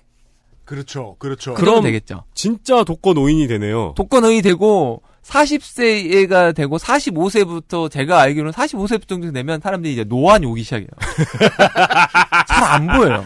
과학적이지 못한 접근입니다만, 그, 그래 평균치에 수렴하긴 합니다. 그러니까 이제 제가 47인데 제 친구들 중에 노안이 안 오는 게 거의 없어요. 뭔 노안이- 얘기인지 알겠어요. 그다음에 현재는 민사 재판의 대- 거의 대부분이 이제 전자 접속으로 진행이 돼요. 그렇습니다. 네. 모니터를 하루 종일 봐야 돼요. 네. 맞아요. 네, 너무 그러니까 그좀 아까 야근도 해야 되고. 근데 또 나라장터에서 블루라이트 차단하는 스- 모니터 이런 거 사주지 않는다고. 그러니까 자녀들은 허건 날 가가지고 이거를 키워줘야 돼요. 그래서, 처음에 그 판결문 보면은 가장 이- 그 법문들이 가장 이상한 점이 그거잖아요. 줄간이 너무 뚝- 길고 네. 자간이 너무 뚝 떨어져 있고 그렇죠. 글씨가 너무 커. 네, 그래서 범- 서면을 보면 줄간 포인트가 뭐 260, 뭐, 뭐 이렇게 돼요. 네, 네. 그래야 읽을 수가 있어요. 엄청난 종이 낭비. 안 보여요. 네. 그다음에 각주 잘 안 보여요. 네. 아 각주 쓰면 안 되는. 청취자 여러분, 가- 피고인 여러분 각주 쓰지 마세요. 각주 쓰면 안 보여요. 아, 그러면은 카톡 캡처나 문자 캡처를 키워야 돼. 보통 우리는 A4용지 한 장에 이렇게 네 네, 네. 장면을 붙여놓는데 예, 하나에 붙여. 하나에 붙여야겠네요. 종이 낭비해야 돼. 그니뭐 저는 아직까지도 노안이 오진 않아서 그 어려움을 잘 모르겠는데 되게 어렵다고 하더라고요.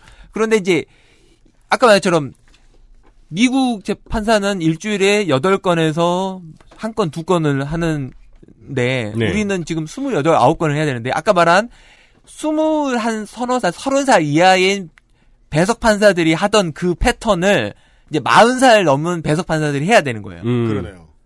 아니면 30살 중반 됐던 했던 단독 판사들이 음. 이제 45, 50 가까이 되는 판사들이 이제 그 단독 사건을 그렇게 진행을 해야 돼요. 아이고, 되게 하기 싫어하겠네요. 되게 힘들었죠. 어. 네. 그리고 서면이나 조서를 계속 하루 종일 봐야 되고 음. 그 다음에 이제 촉박한 재판 일정이 거의 일주일 단위로 계속 돌아가는 거죠. 음. 경험이 일천하되 체력이 좋은 사람들 위주로 꾸며져 있던 음. 시스템에 네. 네.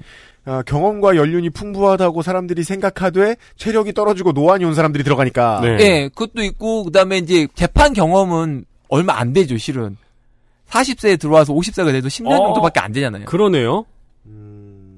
그래서 그게 효율성은 엄청 떨어질 거예요. 평균 연령은 올라가되 평균 경력은 줄어들게 되네요. 줄어들죠. 변호사로서의 기능은 있겠지만 네. 그 재판의 어떤 스킬이나 뭐 여러 가지 어떤 진행 방식에 대한 경험은 부족한 음. 상태죠. 그 다음에 이 평균 연령 40 이게 초임 연령이 40이 넘어가는 이 판사들을 아까 말한 이제 4년 지방 근무 시키고 네. 4년 서울 근무 시키고 다시 지방 근무 시키고 네. 이게 이제 지금보다 더 어려워지죠. 이 시스템을 조금 손볼 필요가 있다고 느껴지네요. 예, 어. 조금이 아니라 사실상 현대 시스템은 감당할 수가 없어요. 네. 아, 과로사가 늘어나는 방식으로 표현되겠네요. 예. 그렇죠. 근데 예. 그랬을 때 또 그 전공노 같은 데서 이제 부추겨가지고 판사들이 조직을 했다 쳐 노조를 만들었다 쳐. 네. 그래서 그 노조가 저 쟁의하면 아마 르노 삼성차나 지금의 우정 노조를 대하는 것처럼 경제진은 대하겠죠. 얼마 받는 사람들이 이런다고. 그렇죠, 그렇죠. 네. 그 과로사 나왔던 그 시- 기사 나온 건 다 잊혀져요. 그 대중들로부터. 음. 이게 이제 그 저희가 한 2000 그 10 한 4년인가 3년에 이제 양승태 대법원장이 있을 때 그 지방 지역 법관이라 해가지고 지방에만 근무하는 판사들이 있었거든요. 네. 근데 그분들이 문제가 있다고 해가지고 지역 법관 제도를 없애버렸어요. 그래서 그분들도 다 이제 다른 올라와야 지역에서 돼요. 서울에서 음. 일하거나 다른 데서 일하거나 이렇게 시켜야 됐단 말이에요. 그런데 이게 이제 또 하나의 문제가 뭐냐면 45, 40 정도 되는 초임 판사들이 이제 이제 오잖아요. 네. 그러면 처음 근무는 대부분 지방이에요. 네. 그러면 여성 법관들이 오기가 어려워요. 왜냐하면 육아를 40 정도면 유- 애를 그렇죠, 그렇죠. 키우고 네. 그래 애를 한 40 정도 되는 엄마가 있다면 애의 나이가 10살이 안 될 거예요. 음. 음. 가능성- 그런 가능성이 아주 아주 근데 높습니다. 변호사로 하고 있다가 네. 그렇지 않을 10살 된 가능성이- 아이를 놔두고 지방에 가야 되는 거예요. 4년 동안. 예.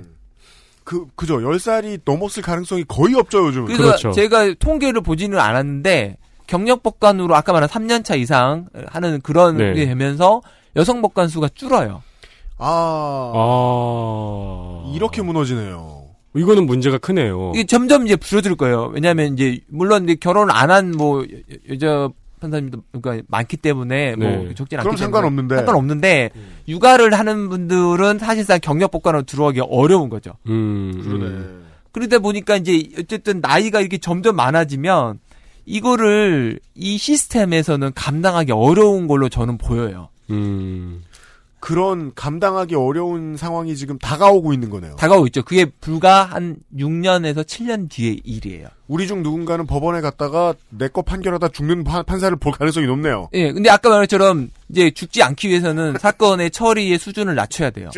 죽지 않기 위해서 사건을 대충 봐야 된다는 얘기죠? 그렇죠. 과감하게 얘기하자면. 그러니까 이제 이거를 그러면 이제 사법개혁 논의할 때 지금 현재 논의를 하게 되면 사법 행정을 과연 뭐 어떻게 해야 되냐 뭐 이런 식의 뭐 대법관을 늘릴 거냐 말 네. 거냐만 하는데 우린 적폐만 해소하면 되는 줄 알았는데. 그런데 이거 이번에 이제 사법 개혁을 하면 그럼 6년 뒤에 또 할 거예요? 뭐 6년 뒤에 이제 지금 당장 1, 2년 뒤에 제가 음. 보기에는 해야 돼요. 음. 6년 뒤에 닥쳐서 할 수는 없고 그 전에 해야 되는데 이게 지금 판사가 계속 노려가 되고 있고 사회적인 인식은 판사가 젊은 판사를 다시 돌아가기는 어려울 것 같아요. 제가 보기에는 네. 사람들이 인식이 좀 더 나이든 그리고 우리나라 전체적인 인구가 고령화되고 있기 때문에 저는 이제 제가 35, 36이니까 제 주위 친구들이 35, 36 있잖아요. 네, 네. 되게 확실하게 멍청해졌는데. 뭐가요? 친구들이요. 아, 그렇죠. 저 포함해서. 근데 이제 이 얘기는 저 서기호 변호사도 우리 방송 나가지고 해준 적이 있는데 이 의도를 충분히 이해해요.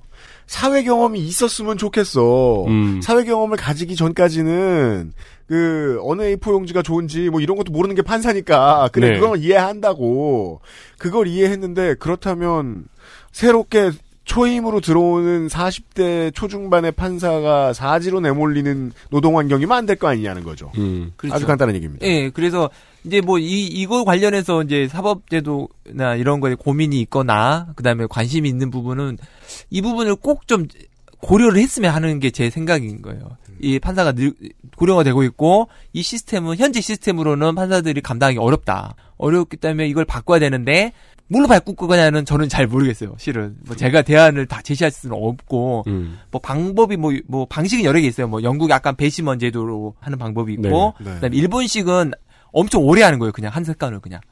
그렇죠. 예. 한 어떤 걸로요? 그래서 예를- 어떤 경우가 있었냐면 우리나라에 새만금 사건이 이제 간척지 관련 사건이 네. 있었거든요. 새만금 사건이 3년인가 걸렸거든요. 네. 그러니까 뭐 가처분 사건인가 하여튼 뭐 그게 3년인가 걸렸는데 그 사건을 준비할 때 일본의 환경단체 협조를 받았어요. 네. 그게 이시하야만 사건이라고 해서 거- 일본 간척지 사건이 진행되고 있었는데 네. 그 사건의 자료들을 받아가지고 새만금 사건 재판 자료를 썼어요 아, 한국에서. 네.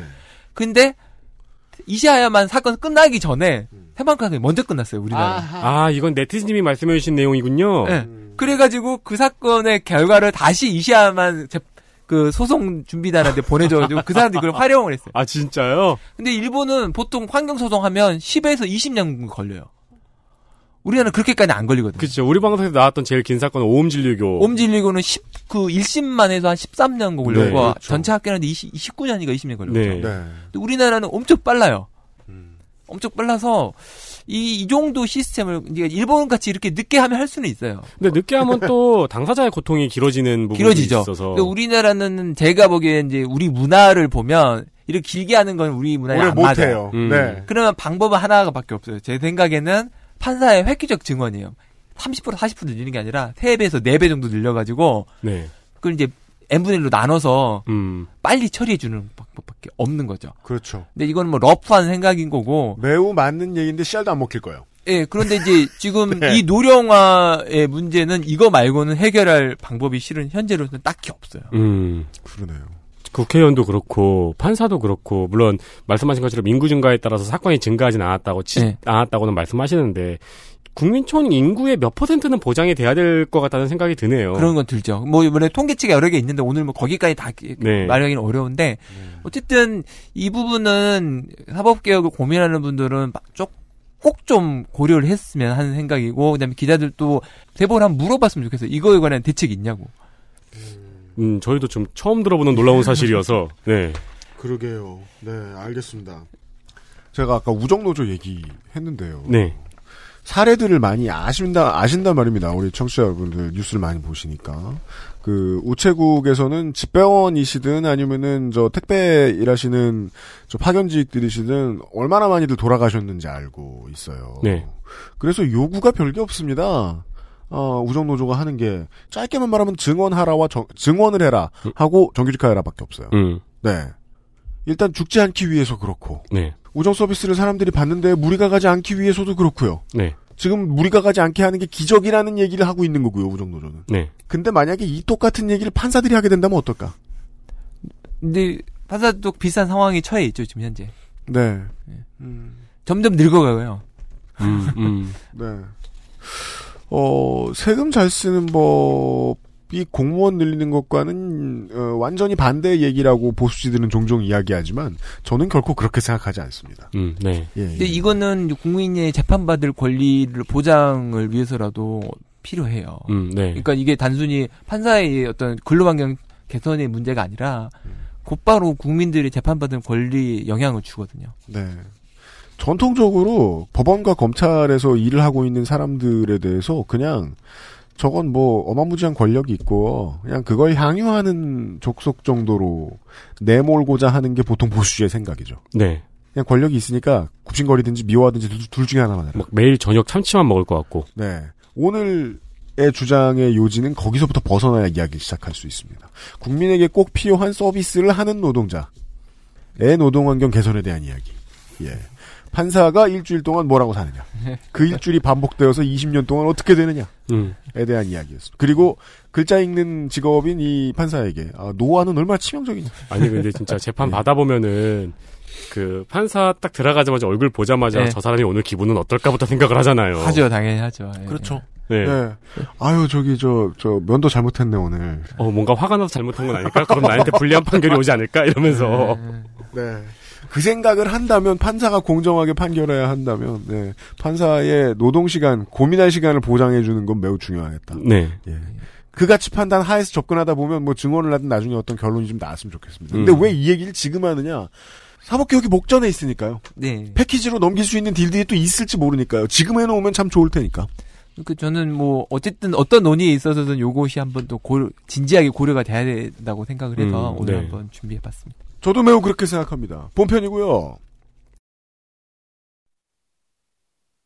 XSFM입니다.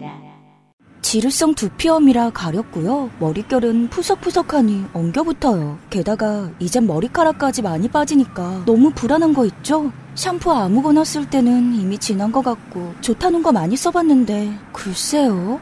뭐 없을까요? 빅그린 헤어로스 샴푸요. 구스베리 추출물로 모근을 더 건강하게 자연 유래 성분으로 자극 없는 세정력, 뛰어난 보습 효과와 영양 공급까지 빅 그린 이젠 탈모 샴푸도 빅그린 헤어로스 샴푸 사법 PK 부록 기자들에게 너무 자주 설명하다 지친 법률 용어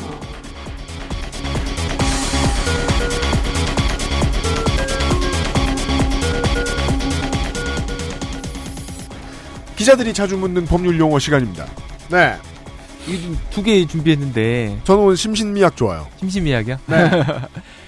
최근에 이제 그 기자들한테 많이 질문 심신미약 그 기사가 가끔 나오면 기, 사에 오타도 많이 나요. 심신미약. 네. 심심해서 사람이 그래서 이제 약해진 것 같잖아.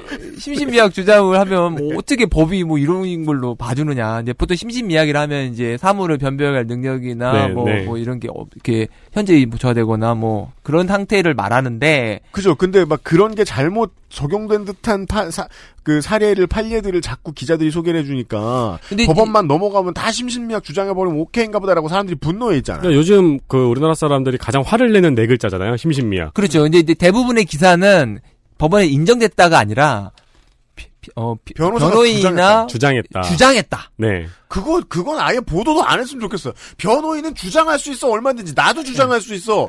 내가 팟캐스트에서 그를 비난한 이유는 심신미약 상태였다 이놈들아.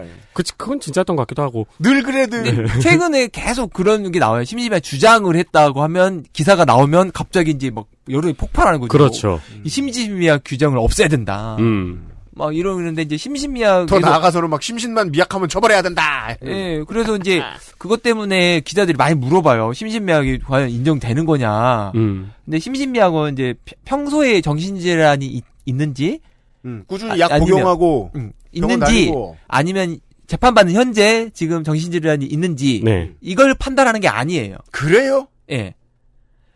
심신미약을 판단하는 기준은 뭐냐면 범행 당시에 그 스- 범행 당시가 과연 본인이 심, 심신미약 상태에 있었느냐를 보는 거예요. 범행 당시에요. 당시를 기준이에요. 오. 그러니까 지금은 이상한데 그때는 정상이었으면 심심한 인정, 인정 안 돼요.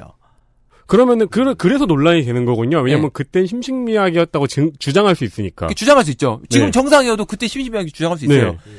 그 형법 교과서에서 대표적으로 나오는 게 뭐냐면 잠자는 동안에 애를 이제 깔려준 거. 최- 최근에 고유정 사건에 그 전 남편이 자- 잠버릇으로 애를 눌러서 두 살 난 아이가 죽었다고 음. 돼 있는 게 있잖아요. 음. 네. 그 이제 대부분 주- 자고 있었기 있는 상태에서 애가 죽었기 때문에 심신미약 상실 상태에서 처벌하지 않게 돼요. 네.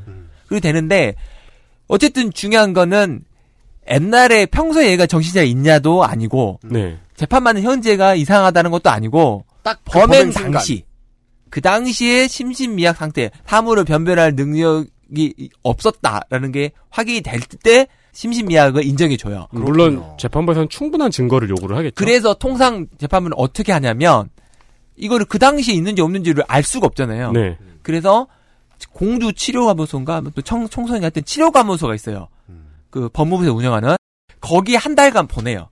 병원 같은 곳인데 그 거기에 감금시켜 이제 유치시킨다고 하거든요. 음. 네. 감정 유치라고 해서 거기서 한 달 동안 있으면서 그 이 사람이 이제 그 의사가 진단을 해요. 이 사람에서 거기서 제가 듣기로는 병 있는 것처럼 그 연기하는 경우도 잡아낼 수 있다고 하더라고요. 아 그래요. 한 달 정도 계속 그 네, 추적 네. 관찰을 하면 아. 그 안에서 계속 네. 관찰하며 그래서 이 사람의 의사 소견서를 써줘요 의- 의사가 네. 의사가 이 사람은 이러이러한 질환이 있는 것 같고 이런 상황을 지켜볼 때 범행 당시에도 그런 현상이 있었을 걸로 추정된다 정도 써주면 써주면 그거를 이제 재판부에 보내줘요 음. 이제 그거를 가지고 판단을 해요 네. 물론 거기에 따를 필요는 없어요 음, 참고 자료다. 네, 참고 음. 자료고 안 따라도 돼요 음. 그게 지금 들어봐도 그 밝혀내기 되게 어려운 문제네요. 그래서 어 이- 이럴 경우에는 이제 실무적으로 인정되기가 굉장히 어려워요. 그러니까 변호인이 주장은 할 수 있는데 받아들여지는 경우가 많을 거라 생각하기는 네. 많지 어렵네요. 음. 않죠. 그럼에도 불구하고 그럼 변호는 왜 주장하느냐? 이유는 있어요. 왜 주장하냐면 이게 심심해 인정이 안 된다 하더라도 양형에서 약간 고려는 돼요. 아. 양형 기준에 영향을 줬어요. 양형에는 영향이 있죠. 이제 네. 물론 사람들은 그것도 싫죠, 이제. 음, 아 그렇죠. 예, 어이 뭐뭐막 사람 때려놓고 나서 뭐 술 먹어서 정신없어 그랬어요. 뭐 이러면 이제 음. 심의미약 주장하면 막 열폭 하면 양형에 음. 반했는다고 해도 열을 받는데 변호인으로서는 주장 안 할 이유가 없어요.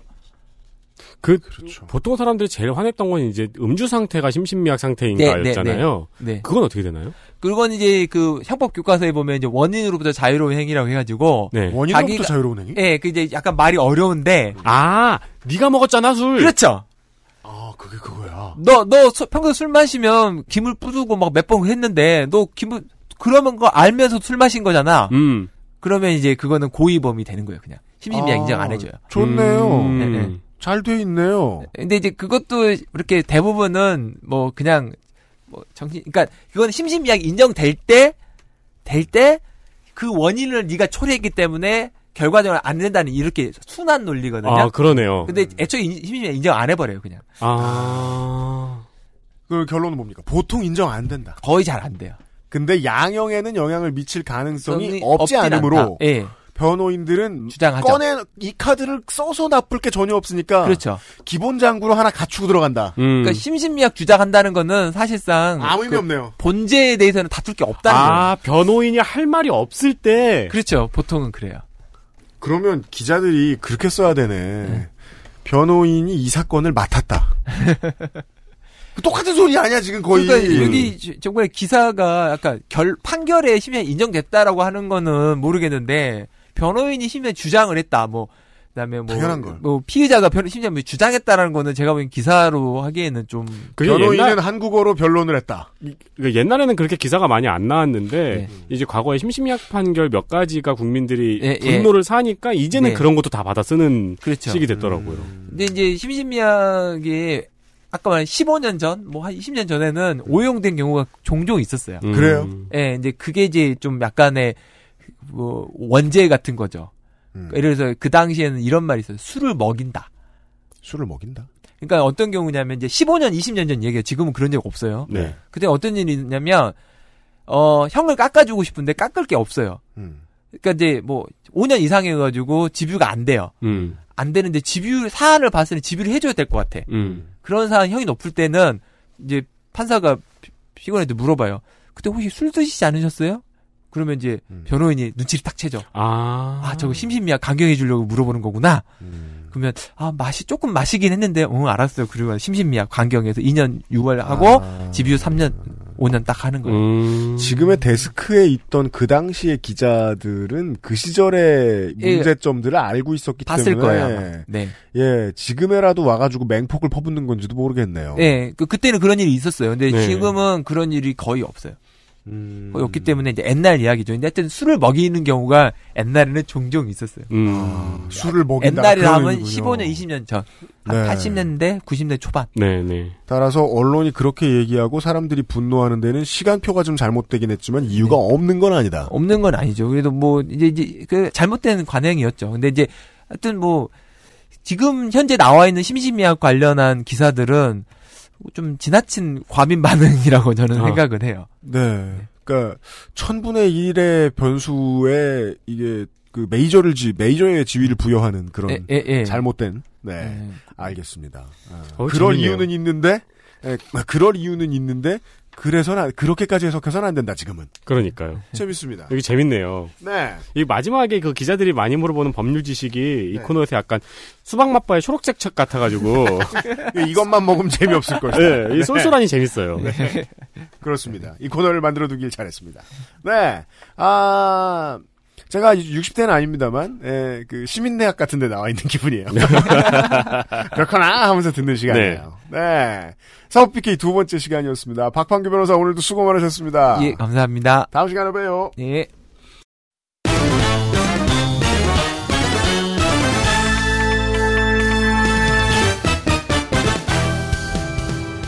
뭐, 소장님 코너도 그렇고, 뭐, 다른 코너 다 그렇습니다만, 사법 PK에도 이 궁금하신 점이 있으신 분들의 질문을 받습니다. 네. 리퀘스트를 받습니다.